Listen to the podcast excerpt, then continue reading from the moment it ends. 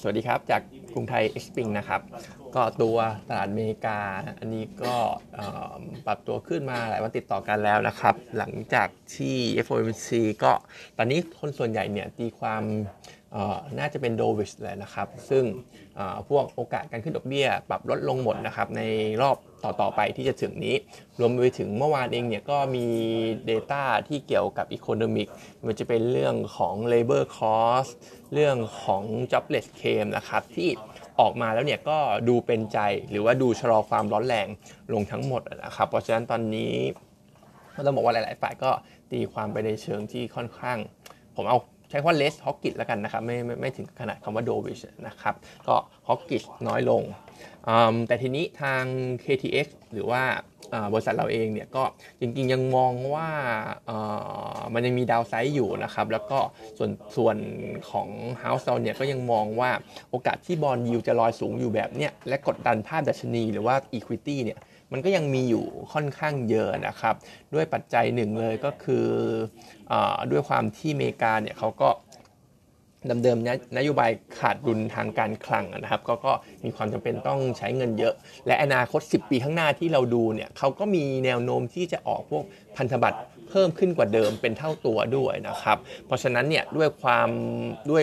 ภาพที่การออกพันธบัตรออกมาเยอะขึ้น supply ของ bond เยอะขึ้นเนี่ยมันก็จะกดราคาลงหนุนตัวให้ bond yield เนี่ยมันปรับตัวเพิ่มสูงขึ้นด้วยนะครับ เพราะฉะนั้นเราก็ยังกังวลอยู่เหมือนกันว่า bond yield ที่ลงมาเนี่ยอาจจะท้ายที่สุดแล้วเนี่ยก็อาจจะเด้งกลับขึ้นไปนะครับ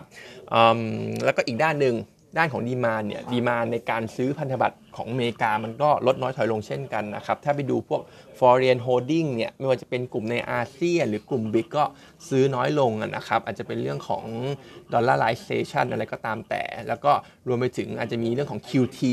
จากเฟดด้วยนะครับ ที่เขาก็ทำมาตั้งแต่กลางปีที่แล้ว เพราะฉะนั้นเนี่ยsupply เยอะ demand น้อยเนี่ยมันก็เป็นตัวที่ด i v ฟให้บอลยูเมกาน่าจะยังอยู่ในเลเวลที่ค่อนข้างสูงได้ และอีกเรื่องหนึ่งก็อาจจะเป็น ตัวของ high for longer นี่ด้วยนะครับ ก็คือตัวของเศรษฐกิจเนี่ยฝั่งอเมริกาดูดีนะครับ เพราะฉะนั้นเราคิดว่า Fed fund rate เนี่ยก็คงจะค้างอยู่สักประมาณเนี่ย5.25 5.5 เนี่ยไปอีกนานทั้งปีหน้าเนี่ยเราคิดว่าอาจจะไม่ได้มีการปรับดอกเบี้ยลงด้วยนะครับ เพราะฉะนั้นเนี่ยเรามองว่าท้ายที่สุดแล้ว bond yield มันก็จะวิ่งตามตัว Fed fund rate ขึ้นไป gap เนี่ยมันก็จะแคบลง ถึงแม้ว่าตอนนี้อยู่ 4.6 แต่ว่าระยะห่างเนี่ยมันอยู่กันเกือบ 1%นะครับเราก็เลยคิดว่า bond yield มันจะวิ่งตาม gap ของ Fed fund rate ก็มองว่าก็น่ายังยังมีโอกาสที่จะเห็น bond yield ลอยสูงแบบนี้อยู่ ทั้ง 2 เรื่องเลยทั้ง supply ด้วยทั้ง gap ที่ว่าไปตรงนี้ด้วยนะครับ เพราะฉะนั้นเราก็ประเมินตัวของdownside S&P เนี่ยคิดว่าดัชนีอาจจะลงไปที่ประมาณ 3,800 จุดนะครับ ส่วนอื่นๆก็อาจจะมีข่าวของโมเดอร์นานะครับเมื่อวานเขาประกาศงบออกมา quarter 3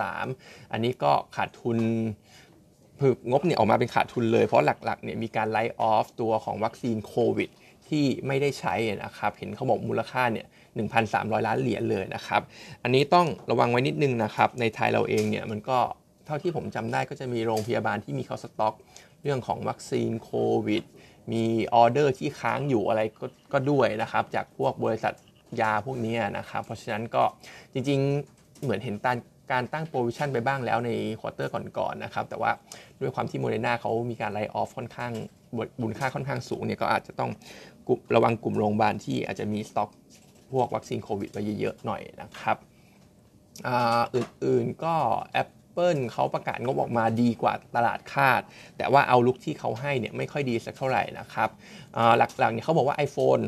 iPhone ไม่ได้แย่นะครับ แต่ว่าตัวที่แย่เนี่ยจะเป็นพวก iPad รวมไปถึงพวก PC Mac ต้องเรียกว่า Mac Mac เขาเรียกว่า iMac ของเขานะครับ iMac MacBook อะไรอย่างเงี้ยเพราะฉะนั้นในส่วนของสมาร์ทโฟนผมคิดว่ายังพอไปได้นะครับ แต่ว่าในส่วนของพวก PC component เนี่ยอาจจะต้องเหนื่อยหน่อยในปีนี้นะครับ ก็หนีไม่พ้นหุ้นที่คิดถึงเนี่ยก็เป็นตัวของ s y n e x นะครับ อื่นๆ อาจจะมี BOE Bank of England นะครับ ก็ less hawkish เช่นกัน maintain ดอกเบี้ยเป็นครั้งที่ 2 ติดต่อกันนะครับ แล้วก็อาจจะมีข่าวน่าสนใจก็คือตัวของ booking.com รวมไปถึงเซอร์เวยของ m c k เคนซี่ด้วยเนี่ยเขาประมาณการว่าประเทศอินเดียเนี่ยก่อนปี 2030 หรือว่าอีกสักประมาณ 6-7 ปีข้างหน้าเนี่ยจะเป็นนักจะเป็นชาจะเป็นประเทศที่มีนักท่องเที่ยวเนี่ย spending อันดับ 4 ของโลกนะครับรองจากพวกอเมริกาเยอรมันแล้วก็จีนนะครับ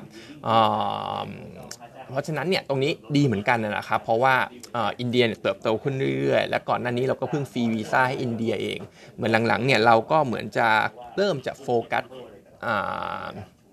ชาวอินเดียมากขึ้นนะครับ ผมมองว่าระยะยาวเนี่ยคงเป็น positive แหละให้กับการท่องเที่ยวบ้านเราที่อาจจะลดการพึ่งพิงของจีนลงได้บ้างนะครับ แต่ว่าก็มองอันนี้เป็น long term นะครับ อันนี้ก็มาเล่าให้ฟังนะครับ อื่นๆก็ของต่างประเทศหมดแล้วกลับมาที่ไทยเรานะครับ เมื่อวานทั้งฝรั่งทั้งตัว local ก็ซื้อทั้งคู่นะครับ ส่วนหุ้นกลุ่มที่ outperform เนี่ยผมก็เห็นว่าเป็นตัวของ non-bank อาจจะเป็นประเด็นเรื่องของ bond yield ที่ปรับลงมาด้วยนะครับ จะมีการเก็งกำไรตัวของ KCE JMT ITC 3 ตัวที่เขาคาดว่าจะเข้า Set 50 ในรอบหน้าด้วยนะครับ เพราะฉะนั้นก็หลังจากนี้ก็อาจจะเห็นเม็ดเงินไหลเข้าในหุ้น 3 ตัวนี้เพื่อเก็งกำไรเรื่องของ SET50 นะครับส่วนตลาดบ้านเราเองเนี่ยก็ด้วยมุมมองของเราเนี่ยตอนนี้เราผมขอดูอินเด็กซ์สักครู่นะครับ มุมมองของเราเนี่ยตอนนี้ดัชนีก็ขึ้นมา 1403 และเรามองว่าอัพไซด์เนี่ยเหลือไม่ค่อยเยอะสักเท่าไหร่แล้วนะครับเราคิดว่าถ้าทะลุ 1410 ขึ้นมาเนี่ยตรงนั้นก็เป็นโซนของการเก็งกำไรแล้วไม่ใช่การซื้อลงทุนแล้วนะครับเพราะว่ากรอบที่เราคิดว่าซื้อลงทุนเนี่ยมันอยู่สักประมาณ 1321ถึง